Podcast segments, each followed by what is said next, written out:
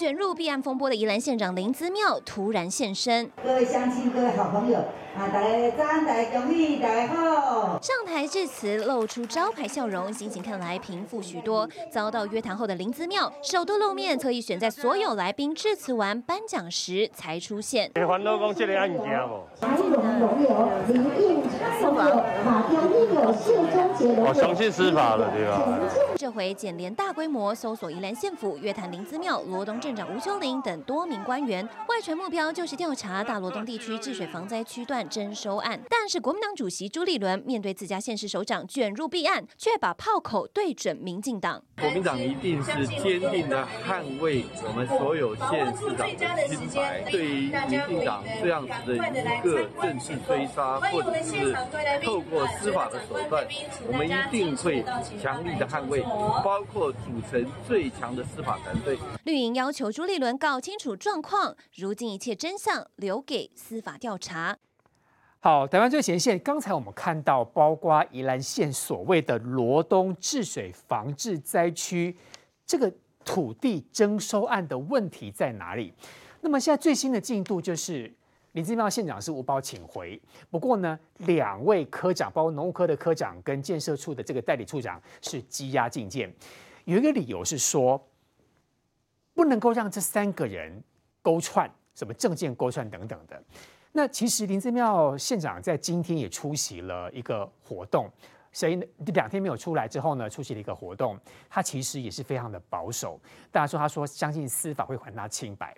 瑞德哥，我想请问这件事情对于年底的县长选举来讲，对林姿妙县长来讲，应该是一个非常大的关键。对，没有错，这是一个震撼弹啊！而且这个震撼弹的威力呢，不亚于那么台中被我们啊、呃、发现这个捷运蓝线呐、啊，还是对于严家的什么八一七啊一百五十坪的公有那个公有公共设施保留地里面超级大违建，慢慢拆慢慢拆这样纵容啊，然后还有他的这个杀戮豪宅，到选前动都不动，选后突然间才开个记者会用火烧屁股啊，这件事情。完全不亚于台中的震撼弹哦。那林姿妙过去三年以来啊、哦，你可以发现他几乎没有什么比较大的负面新闻，几乎没有哦、嗯。那突然间扯到这个事情来啊，不过我们有多少证据讲多少话。那么现在呢，廉政署跟这个宜兰地检署呢，已经出动了三十几路人马，三十几个地方去搜索，约谈了三十个人，其中十个转被告，包括宜兰县长林姿妙啊，包括罗东镇长，包括他里面的局处首长等等啊，还有包括也约谈了林姿妙的这个呃家人啊。再讲一遍，那么稍微有一点这个司法这个啊常识的人就知道，不是把你约谈了以后呢，那么啊让你无保请回，就是表示你无罪，就是完全没有事啊，你错了啊。因为这两个还羁押禁见，完全没有关系，为什么呢？因为要羁押禁见的理由并呃跟涉案程度没有直接的关系，而是因为会羁押禁见就是两个要件，第一个啊就是串证湮灭证据，第二个就是有逃亡之余哦。那现在认为他有串证跟湮灭证据，所以申请羁押。而且你要知道一件事啊。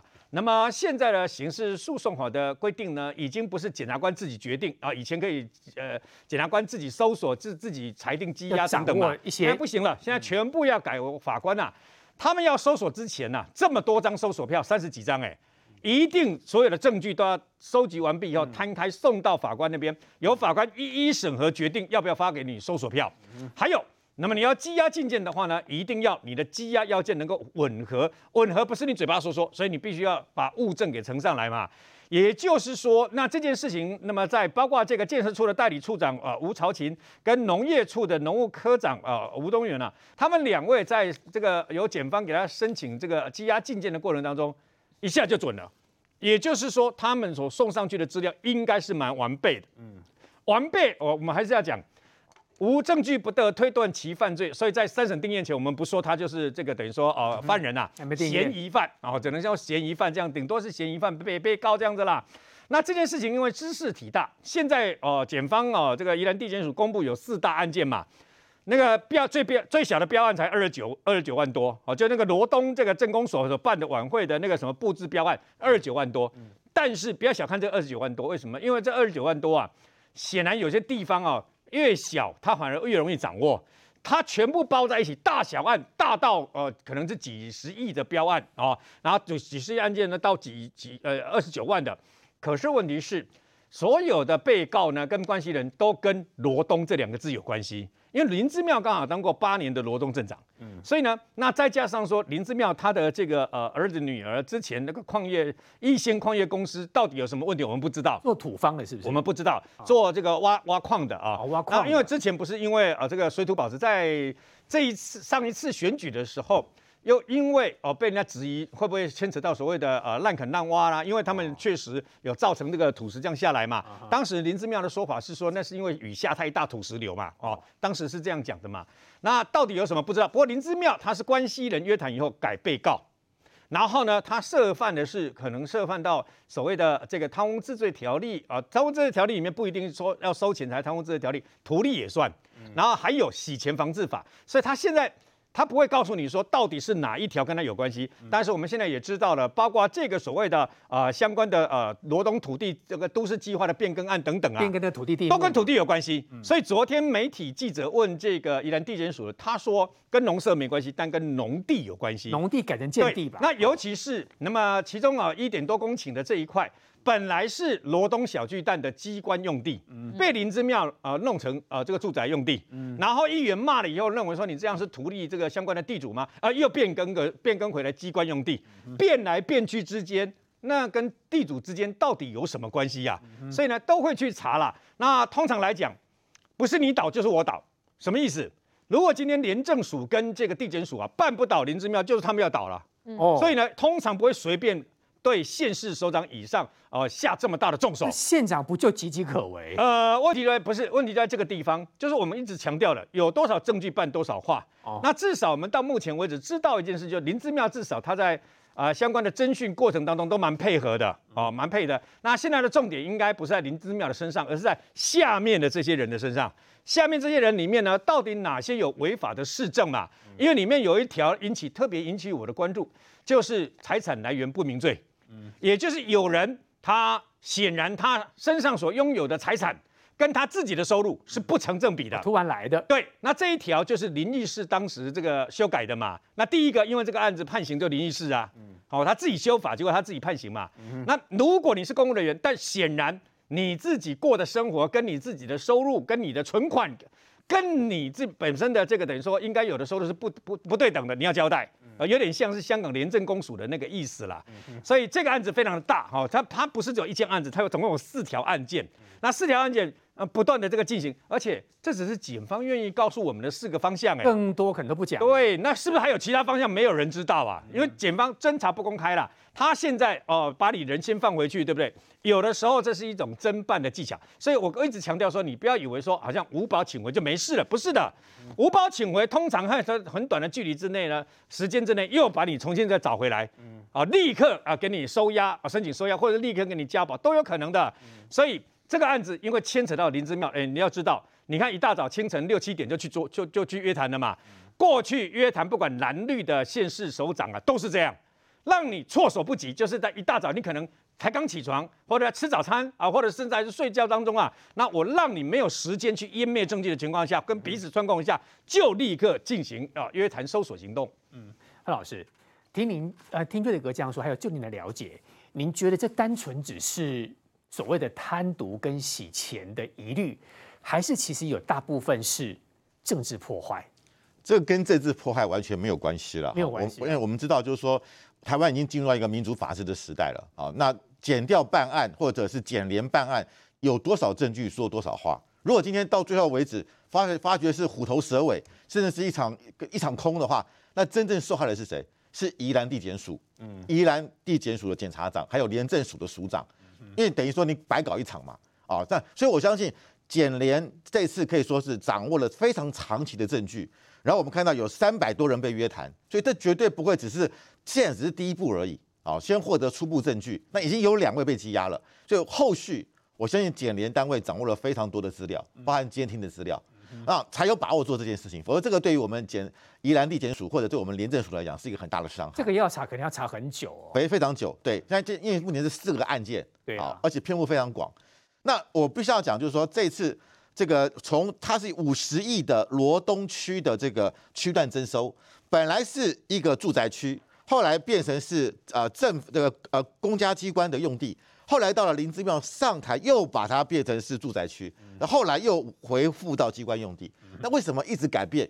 表示第一个，这里面牵涉到的一个是非常大的利益。嗯，罗东我们都知道，台北人很喜欢去啊，假日的时候那个雪隧都堵车嘛，去罗东夜市吃公正包子，对，嗯啊、很多人现在也在罗东自产嘛，那边非常的啊，那、这个空气清新啊，你也讲不少，说实话，啊，对啊，台北的后花园嘛，所以自然就会有人想把本来的啊这个呃林姿妙上来之后，把本来的这个住呃公有地变成住宅区，然后住宅区后来又恢复为机关用地，那表示这里面很复杂。那我们知道就是说宜兰这个地方啊，我们叫民主圣地，为什么民主圣地？大家知道陈定南先生在一九八一年那时候是蒋经国啊执政的时候，还是一个威权独裁体，他以无党籍的身份当选了宜兰县长，然后连任当了八年。那他在任内大家都印象很深刻，他为了要对抗王永庆台塑集团的六轻，跟他公开在电视上辩论，把六轻改出了宜兰，让宜兰今天好山好水。没有到宜兰去。对，那陈定南之后，我们看到就是游锡堃啊，他是水牛伯。也干了这个这个八年，再来就是刘守成，所以说民进党在宜兰前后持续了执政二十四年，然后然后对抗了这个国民党当时的威权啊的独裁，然后后来我们看到像林聪贤从二零零九年也干了八年，也当了宜兰县长，所以宜兰宜民进党执政长达三十二年，对，所以我我必须要讲就是说，当然我们说县政府里面当然有蓝有绿啊，但是很多人过去可能他支持民进党。所以就把这个讯息，把林姿妙这次把本来的公有地住宅又改，呃，本来住宅区又改成这个机关用地的这个做法，我觉得它暴露出来了。好，那我们知道林姿妙的前任就是林聪贤，对，那林聪贤是民进党，那我不要忘记，林姿妙在二零一零年到二零一八年担任罗东镇长之前任也是林聪贤，所以这件事情是万众瞩目的。其实很多议员在县议会就有都有质询，那他这次做这样的变更。其实引发了外界很多的批评，那你啊，你更不要讲，很多人可能把里面的资料交给了廉政署，有可能、啊，对，很有可能，对。所以我们看到就是说，啊、特别是林聪贤，他既当过罗东镇长，也当过宜兰县长，他也非常了解嘛。嗯、所以这个是一个这么万众瞩目的的事情，结果林林姿妙竟然呢啊做了这样一个变更，那引发了外界很多的质疑嘛。好、嗯啊，那而且这个地方的确高达五十亿啊，所以可以说是啊。外大家觉得这个未来对经济上的影响，对是影响非常大的。那更重要就是说，这一次大家看到就是说，林姿妙他目前整个市县政府里面，包含交通处、包含秘书处、包含地政处的处长都被约谈了。虽然是无保请回，或者有的是交保，可是基本上占了县政府一半以上。那那加上就是这个建设处的代理处长啊，他是被羁押的。所以说。我们现在要羁押，不是只有检察官说羁押就羁押，要法官同意，要有证据了，表示证据很很很很这个啊，非常的充分。所以我觉得现在只是刚刚开始，线头刚刚拉出来，未来还是非有非常大的一个可能，还有更多的一个点线面的一个法。但是我们看到宜兰被称为民主圣地，结果竟然啊，过去的县长不管是蓝或绿都非常清廉的，但结果竟然林姿妙现在被啊、呃、被约谈，的确，而且加他的住宅他的。啊，办公室被被这个搜索之外，儿子跟女人嘛，住家也被，而且他的子子女也被也被约谈。嗯，好，那外界就认为说，因为林姿妙过去啊被很多人啊这个批评说他看不懂公文啊，因为当时这个他要选这个宜兰县长的时候啊，在二零一八年的时候，他当初啊是这个啊这个这个罗东镇镇长，他的罗东镇的中山里里长到许贵郎，他说也林林姿妙看不懂公文，结果林姿妙的女儿叫做林忆玲说要告他。结果这个里长，这个许里里长说，尽管来告，他说我是真实看到的。结果为了要证明林姿妙会看懂公文，结果他的子女让搞了一个直播，结果搞搞了半天，这个公文呢、啊，结结果是直的给他，但是公文应该是横的，就赶快把它变成变变从从直的变成横的。那这样子不就露露就露馅了吗？啊对啊，然后而且你的子女呢，我们知道。民主政治叫责任政治啊，可是感觉是你的大学，你的这个当初在罗东镇的这个很多的权利是他的子女在帮他处理的，或者或者或者接手的。那你你的子女是不用到议会去质询的、哦，但现在变成你到了除了当了镇长，现在变成县长，那权力更大啦。所以为什么这次他的他的子他的儿子跟女儿被就虽然是无无保请回，但是感觉他们跟县政有很大的关系。那我觉得这是当然是不应该如此。你那你变成那变成变成你的子女的一个。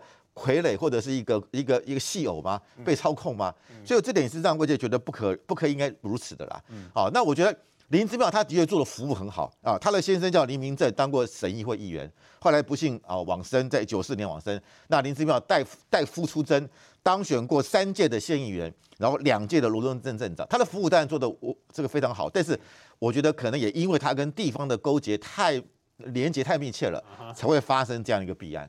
郁将军，按照刚才两位来宾所说的，因为就是在县长上任之后，才有发现这个更更改地目。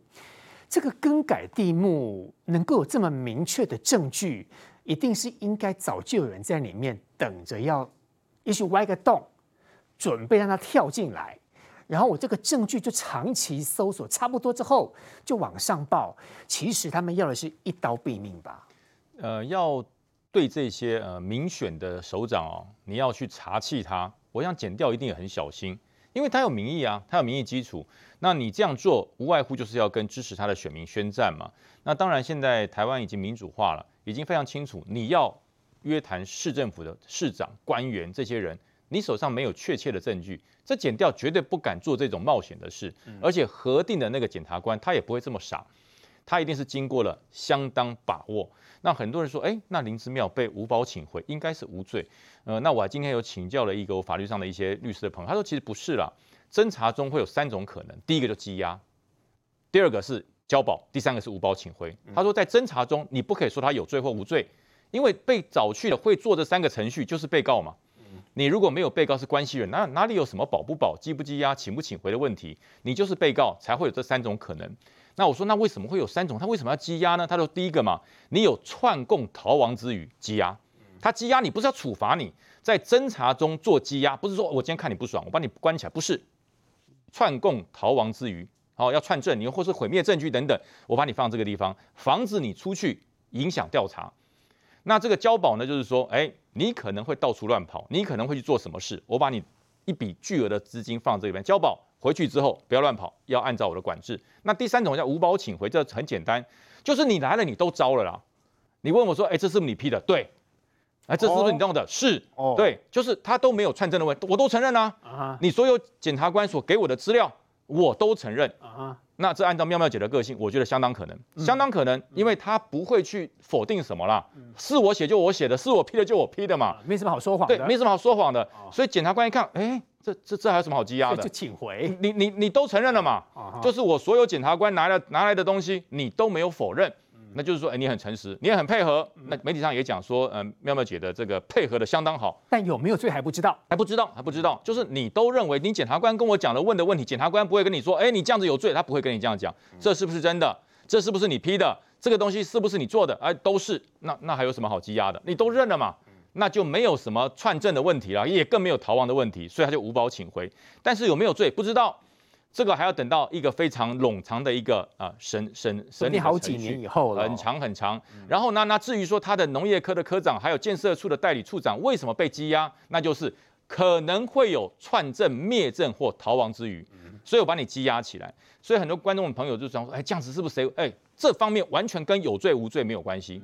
但是呢，政治的后坐力无穷，对啊，后坐力无穷。所以说，呃，国民党就很奇怪。我觉得国民党是一个长期执政的政党，你跳出来第一件事一定要讲，我们相信司法会还给林之妙县长一个公道，这是一定。第一要肯定是肯定司法嘛，有没有这么做？有吧？呃，没有，他就立刻说在政治打压、啊，这又开始秋后算账了，哦，对不对？就开始这样讲，我就觉得。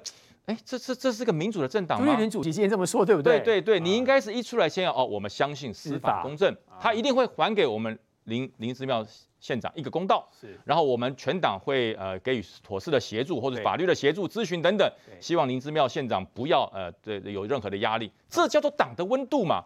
你怎么出来先打民进党一巴掌？所以朱主席的意思就是说，应该就是有人故意挖洞。对对，他一定要这样讲。等着他跳，他一定要这样讲。因为一直以来宜兰都是民进党的天下、啊。是，是那国民党的林之妙上当县长之后，就有人觉得我一定要抓抓住你哪些把柄，对，所以有一天把你好好处理。是，这就是小人之心嘛。而且你这个小人之心，你所去挑战的对象居然是法律，是法律。我觉得一个政党或者党主席不能去挑战中华民国的法律。嗯、所有的法官，第一个你要肯定他，你要相信他。第二件事情，我觉得还有一点是非常有趣的哈。国民党，你有没有预备案？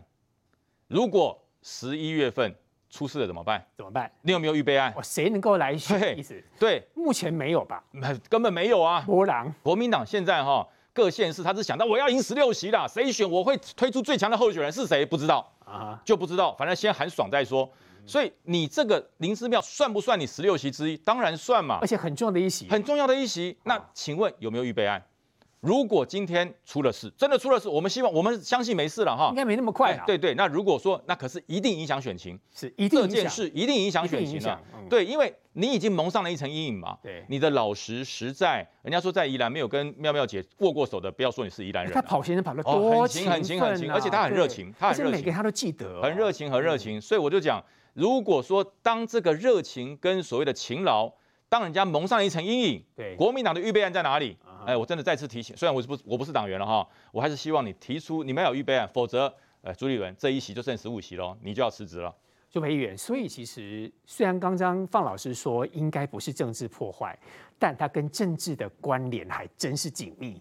当然不会是政治破坏啊，没有任何政党可以去指挥减掉或者这个真这个廉政去办案嘛。哦，那它是不是有很大的这个政治反作用力？当然有，因为毕竟林姿妙，哎，起码他在这个防疫的过程当中，其实是表现的还不错的，甚至比台北市的柯文哲还要更好，大家都给他热情的掌声，对不对？所以他这一次这个因为这个事情被减掉收押，然后这个甚至连他女儿还有这么多的官员全部被收押。被被找去谈谈的时候，其实大家都还蛮讶异的啦，然后说怎么会有这样子的事情？尤其刚刚这个呃于将军所讲的，妙妙姐在宜兰啊的勤跑程度啊，真的是帮她奠下一个非常好的基础。她在地方怎么跑跑跑行程的？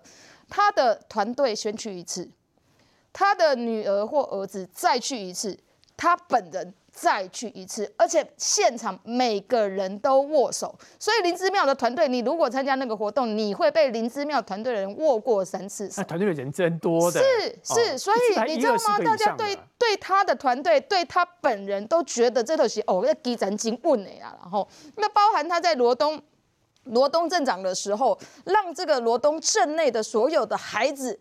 吃免费的营养午餐，然后当了宜兰县长之后，把这个政策扩及到整个宜兰县，甚至连学费都免费，所以他奠定下的基础是大家都觉得他哦，这基层精问啊，哦，而且也虽然说他口条不好，人家问他蓝蜻蜓，他说他看过竹蜻蜓，人家可能觉得很好笑，但是大家都是给他非常多的起码的功啊，不这个人穷领金走嘛，吼，然后在防疫上面，他虽然不不是很聪明，但基础都做得很好，一波一波来。但这一次的这一件事情，我觉得比较夸张的就是说，呃，局处首长被调去问。理所当然，因为他们是业务直接承办的。可是这一次是妙妙姐的儿子、女儿都被检察官调去问，这是跟过去很多的这个民意地方地方首长比较不一样的。是不是也有人要凸显他是不是跟严家有点类似？哎、欸，我觉得这是不是这可能是因为就我今天早上的时候，我就打电话给这个宜兰的朋友问说，哎、欸，这到底是安娜？伊讲吼。引导的那刚刚我讲的，他们家去跑基层的时候，他的女儿跟儿子几乎看似没有在工作，都在帮他妈妈构建进底基站，全家一起服务，帮他做这个组织、欸。哎、啊、你要知道那个一场活动两三百个人，一个人一个握下来，起码半小时四十分钟跑不掉。那为什么他的儿子女儿不用上班？那可以全心全意帮他的妈妈在做这一件事情。那除了做这一件事情之外，他的女儿之前不是也被刚刚这个范老师所讲的里长说，他这个批公文之前，他女儿好像都先看过了。类似这样子的东西，是不是因为这样子的案子？因为这一次有四个案子嘛，刚刚有讲的就是说，有一些是减税。哦，违法减税的案子，包含，然后第二个是区段征收的案子，嗯、第三个是有一个什么罗东的那个那个尾牙的标案，哦，然后第四个是财产不明，嗯，哦的来源不不明不明财产不明来源的这个相关的案子，这个案子有没有可能是牵涉到他的儿女？哦，他的儿女是不是在他当县长的这个过程当中扮演什么样的角色，去帮忙做这一件事情？包含这个呃这个土地从机关用地变成住宅用地，又变成机关用地，是不是他们他他们自己有扮演什么样的角色在这里面？我觉得这其实都是一个非常严重的事情。卢秀燕也是妈妈样子啊。可是私底下做的样子，私底下在做的事情，却不是妈妈应该要做的事情。嗯、所以我觉得林姿妙这一次会让大家睁大眼睛，就是在看这个部分。第二个部分就是说，我觉得朱立伦真的非常夸张，国民党真的非常夸张。我觉得你要给你同党的同志温暖，大家都能够理解。但你直接讲说是政治破坏，你不是在打击民进党，你是在打击我们的司法。你可以相信林姿妙，但你应该说，如果检调调查完，如果没有任何涉案，就应该要赶快还给林姿妙一个清白。我觉得你这样做，人家不会怪你。但你现在直接是说检调调查林姿妙，把他找去就是政治破坏。我觉得你这个连结也太太牵强了，而且我觉得反而陷林姿妙也不不易啊。他说林姿妙公哦，林姿妙今天只能出来讲说不不不，我相信司法司法是公正的。嗯、对啊，所以我觉得朱立伦是一个当过副院长的人，当过两个直辖市市长的人，居然讲话现在都只是为了苟延残喘维持维系。他在国民党的政治声望而已啦。清华兄，有没有其他小道的消息、可靠来源的一些消息、这些资料？这件事情哦，我觉得要先分层次把它搞清楚。所以搞清楚是说哈，第一个是我们先讲一下，这个案子是根据大罗东地区治水防灾区段征收案。那这个征收案呢，其实最原始，我们把它分几个层次来讲。第一个层次是什么呢？是他先牵扯到这个案子里面，他把一块的保护区大概是九十八点五公顷，把它从保护区变成什么呢？变成是农业区。那在二零一八年的时候，把它从保护区变成农业区的过程里面，后面会发生什么事情，你知道吗？当保护区的时候，你是不是什么事都不能做？但是变成农业区了之后呢，你开始可以盖一些设施在上面，可以买卖了。比如说盖农舍在上面，嗯、然后可以开始在买卖的时候呢，它过程里面会产生一些其他的税金的可能性。比如说，嗯、我们举一个最简单、最简单，在这一次里面的案例里面，就是说，如果你改成农业区之后，你的农地农用上面你种的是高丽菜、蔬菜，那你卖给下一手的买家的时候呢，那因为你是农地农用，所以你不需要课征任何的土地增值税。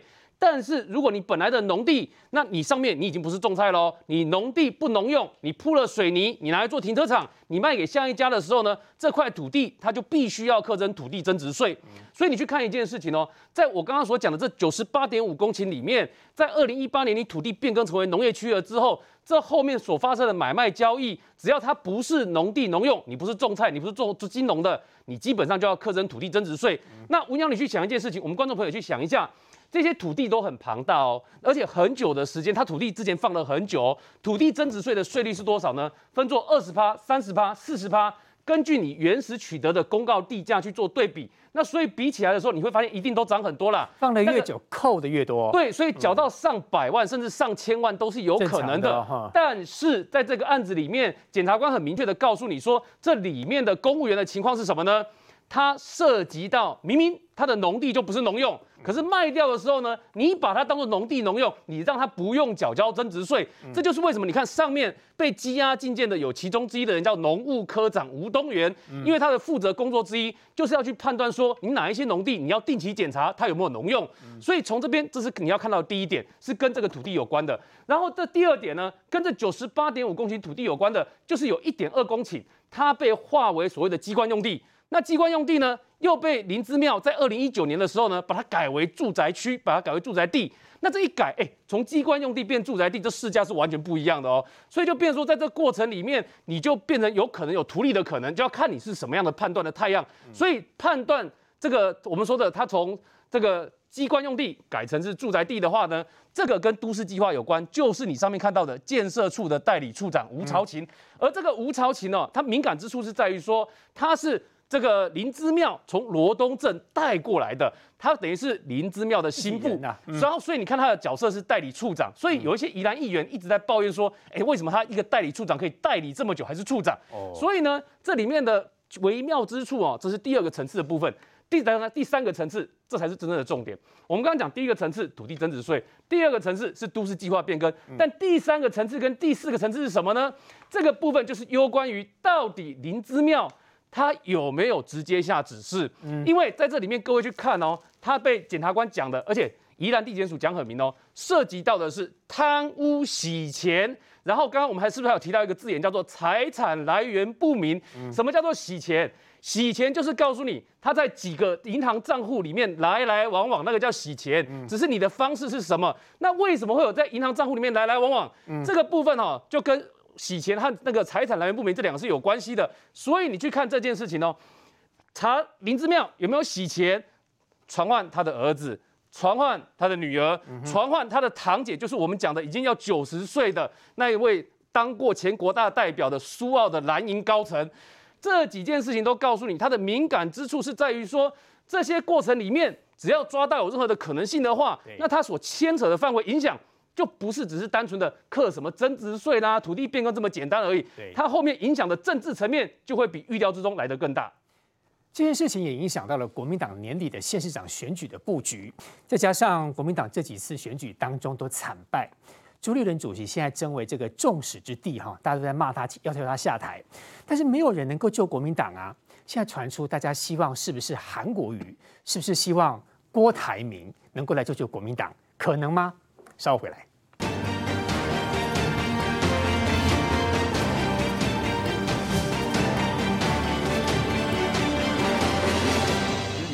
下来跪一跪，跟人家说道歉了、啊。角逐党魁高票落选的张亚中，想到国民党一个月内连三输，党主席朱立伦第一时间还神隐，就一肚子气。那我当然觉得非常诧异啊，因为他超出了我们所有的一个想象，不是说只是说啊，对不起，一切我一肩扛，那你怎么扛？而且你你知道你扛的是什么东西吗？嗯、他其实应该非常清楚的告诉呃整个国民党的党员，中国国民党犯的错误在什么地方。没有一个感动人民的力量，党感动人民的力量，请问一下，你如何召唤人民出来？张亚中狂轰朱立伦，嘴上说要扛责，却没实际作为。我自我反省检讨，也一定会让国民党更好更强。我们更应该要团结，不团结就成为民进党最好的呃追杀的目标嘛。他当然一定要检讨，一定要改进，但是根据我们党过去的惯例。这样子的情况呢，倒不必下台，特别要向大家说明往后要怎么改。三连败后，就不断有支持者逼宫，喊出“朱下韩上”，甚至跑去郭台铭脸书劝进郭董选总统救国民党。朱立伦快变跛脚主席，二零二二恐怕变成他的党魁保卫战。好，这几天林姿妙县长传出有这样的一个弊案的一个的一个状态哦，我们也看到朱立伦主席其实面对媒体的问话，他他他是有讲是政治破坏啦，但看出他表情其实很无奈，因为国民党最近声势真的很弱很差哎、欸，要做什么什么都赢不了哎、欸。对，没有错。那么最主要是态度的问题了，为什么呢？因为这个案子讲讲白了。到底里面牵扯到林姿妙是扯到四大案件里面的哪一件，我们都不知道，还没还没清楚嘛？对，因为还在侦办当中嘛。啊、嗯，然后呢，到底谁涉案？那么到底有没有牵扯到一些弊案等等啊？现在正在侦办当中。不过因为检呃检联呐、啊，联联政署啊，那么大的一个动作，我们说过的，不是他倒就是你倒，很简单啊。所以呢，你会冒着这个呃整个垮台的这个呃司法垮台的风险去办随便办这个案子吗？没有证据，他不敢办，但是办到什么样的程度？都还没有弄清楚。我记得，呃，民呃国民党的立法委员呐、啊，在警大教书的那一位，他都已经说了，在三审定谳之前，不能啊就把他直接认为他是罪犯嘛。那既然这样的话，我请问你，为什么你朱朱立伦就直接讲说是所谓的这个政治迫害呢？你凭什么讲？你的证据是什么？你的理由是什么？就因为办到有跟那个呃蓝营色彩的人呢，我告诉各位了，朱立伦，你有什么资格讲这个话？你自己一手提拔。你自己，那么把它当作一人以下，就是你市长以下，新北市哦，副市长许志坚，你知道许志坚是谁啊？当时在新北市的副市长是第一副市长，侯友宜还在他下面，侯友宜是第二副市长。嗯，卷进去什么？都更弊案，收了人家现金，收了人家名表，收了人家这个金块，总共六百多万，最后判了十整整十年呢、欸，都更弊案呢、欸。朱立伦市长，你是怎么把走的？你把这个老啊搞掉去哦。你难道要喊说政治破坏吗？那你们喊政治破坏最会喊谁啊？各位，行政院只有三个人上班那一位啦，林义士啦，记不记得当时三三二三那个事情爆出来的时候呢？那个什么什么呃什么卢下渣无为不为黑收了人家六千三百多万的时候，嗯、他不仅出来喊冤，还告对方，你忘记了吗？嗯、啊，真讽刺嘞，政治破坏嘞！啊，如果要政治破坏的话，我问你嘛，中国国民党主席办公室里面的那位主任还记得不？赖素如吧？也是政治迫害吗？还有一个喊政治迫害的呢，是中华民国有史以来县长被判刑最多最多年的。如果一罪一罚可以抓去关，可以到关到不知道几百年了。南投县长李朝卿不是吗？嗯，不是政治迫害。还有一位前桃园县副县长叶世文不是吗？嗯，去收了人家相关的钱，还用那个提菜子的提菜的那个管理给他污吧。案例真是多哈、哦欸，全部都是政治迫害吗？你有没有搞清楚啊？你在全案到底有没有搞清楚？就政治迫害，他今天还加码。今天还加码说他会聘请这个什么呃最优秀的、最强的这个司法团队嘛，然后呢对民进党的什么不公不义，还加码说听说，请听清楚啊，听说说下礼拜还要办其他的一个县市首长，那听说是哪来的？那你知道说下礼拜还有什么民进党啊、司法单位啦、啊，还要办其他的这个县市长，你知道这个听说哪来的吗？网友说的啦。网友是一天的、啊堂堂，堂堂一个中国国民党，怎么沦落到这个程度啊？网友那时候网友说：“哎呀，会不会下礼拜又说办到这个的侯友宜了，办到谁了？是这样的呢？”办到侯友宜，是网友网友说的呢。哦，你堂堂中国国民党的主席耶，好歹一百多年来，对不对哦？至少统治过台湾的中华民国很多年呢。啊，你一个主席有多大？你可以听说。那我也可以听说、啊，听说你朱立伦以前用贪官啊，不是这样子吗？你故意去用贪官，我也可以有时候听说嘛。对不对？而且我说的还不是还还不是假的，还真的用了贪官呢，你知道吗？嗯、所以呢，事实上，一个主席不能用听说，不能他第一时间就说。那你知道他为什么这样讲？他这样讲是有目的的、啊。为什么？他这样一讲了以后，没有人逼他下，你们就不能逼我下台啦，哦、因为我要领导对抗民进党啊。哦、因为对很多韩粉还深蓝来讲，他们最深恶痛绝的不是朱立伦，是民进党啊。我赶快把他弄到民进党去！你看，政治迫害我们呐、啊，我们怎么样？啊、那你说他会不会像张亚中说的，应该要下跪道歉？张亚中说的下跪道歉，当然用字遣词是比较重了一点，但张亚中没有说错。嗯、张亚中说的是什么？是一个态度，就是你要有肩膀的话，你必须，你不要下跪道歉，你至少在两大那个三拜拜拜三连拜的时候出来道个歉、鞠个躬，向你的支持者道歉嘛。嗯、你没有哎、欸，叫个文传会那个主委。林涛出来这样随便讲一讲，就就算了，你知道吗？嗯嗯、这你至少要抚慰一下你的支持者的心。为什么败了以后他们会很伤心、很失望嘛？嗯、所以呢，朱立伦到底要不要下台？今天另外那个遇到事情也说他一肩扛，然后其他人都不用负责的那一位马英九已经说了，啊、他马英九也蛮有趣的，他说按照目前的情况跟国民党的惯例来讲，这样子的失败是不需要下台的。那我告诉各位。按照马英九这样的说法，我个人认为啊，继续让他在年底跟二零二四年败到底，朱立伦绝对不要下台。讲到国民党，我很想问于将军，于将军现在真的是国民党声势很弱的时候，那我们也知道国民党一直以来呢包袱还蛮大的，你毕竟全台湾都有自己的党部啊，据说找粮草让朱立伦其实压力也很大，压力那么大，吹不及，那这几次的选举每一场都输。所以他一定要想办法巩固自己的地位啊！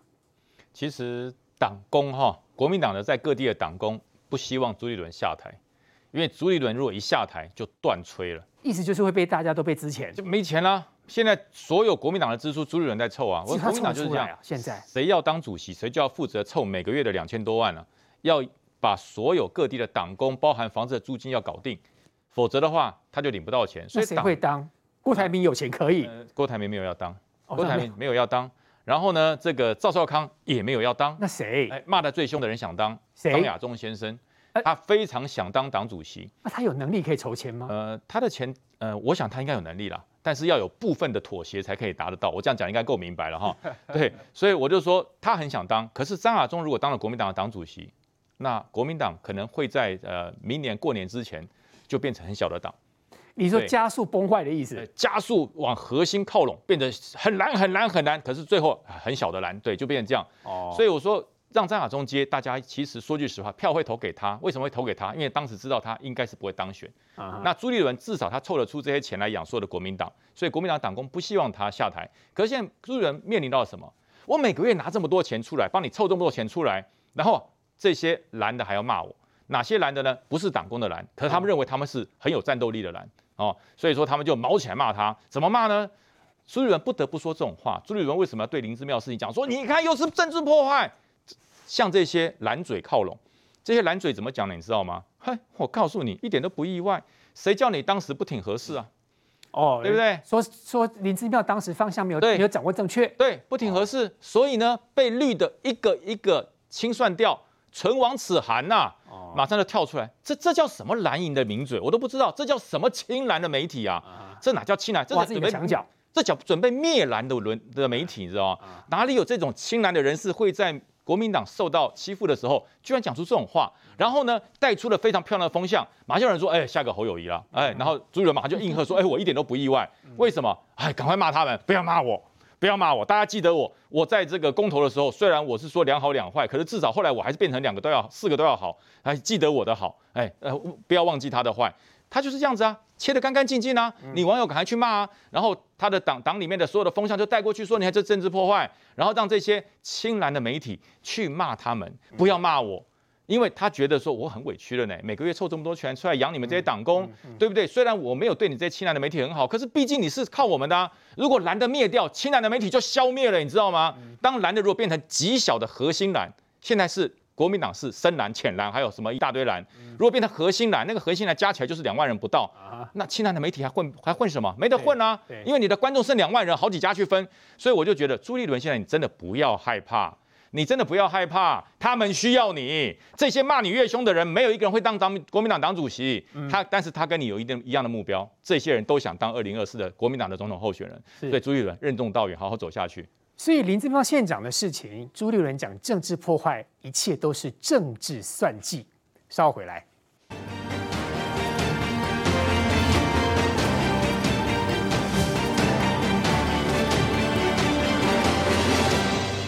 咱讲这是不是政敌哈？因为最近 Omicron 的这个病毒来势汹汹，本土确诊率不断的提升当中，中央的防疫政策跟台北市长柯文哲市长的防疫政策又不一样，这个其实也引发很多的讨论。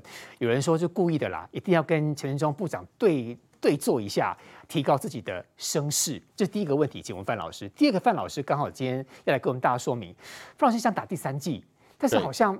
第三剂很难打，是不是？您的状况是这样？我前两剂都是打高端，所以第三剂我也想打高端。那结果没什么副作用。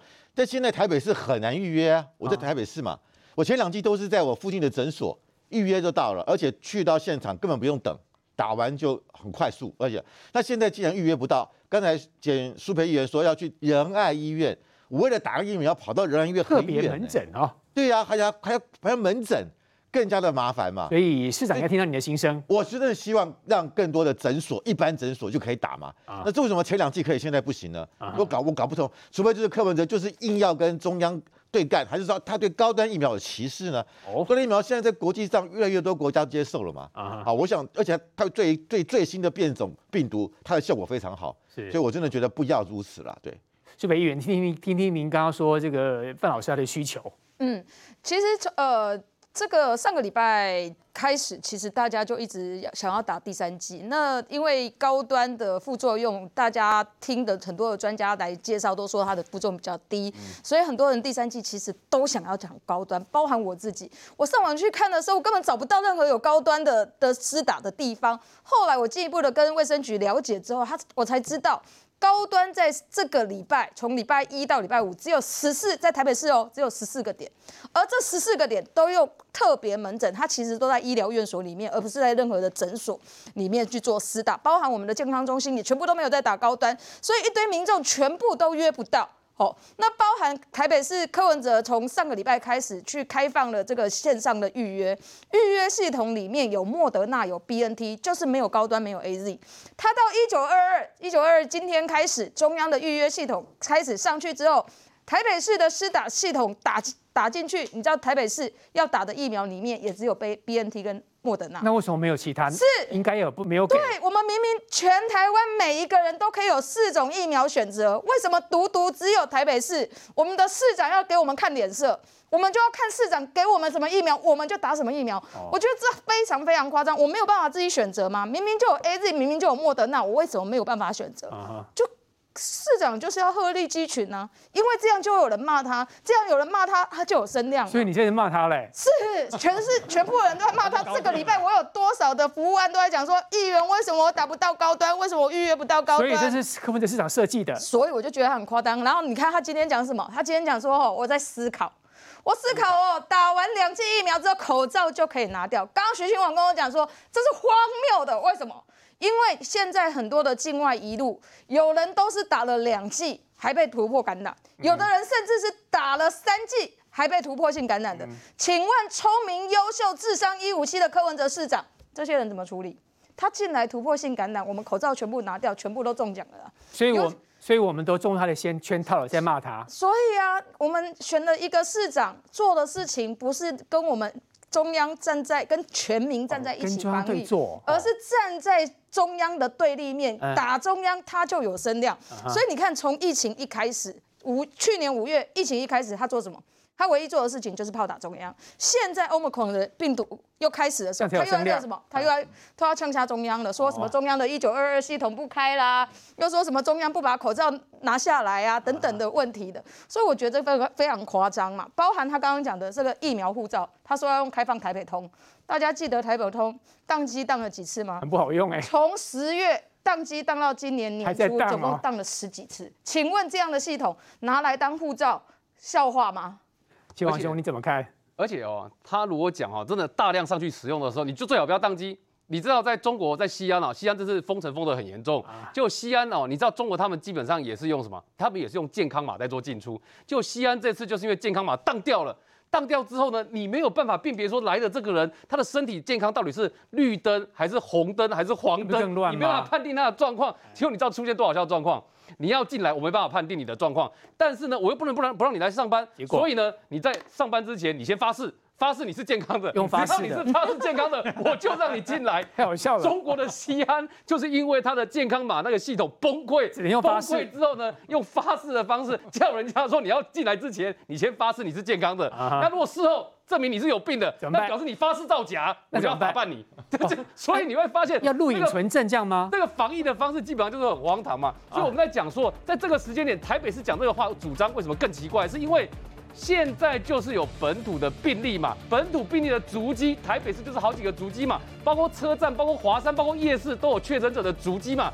在这个时间点，你告诉大家说，只要打过两剂疫苗，自由进出。那我问你，打过两剂疫苗，他就不会带着病毒吗？这两件事情嘛，你打过疫苗是保护你自己，你本身呢，可能你会轻症或者是无症状，但是不代表你身上不会有病毒传给其他人。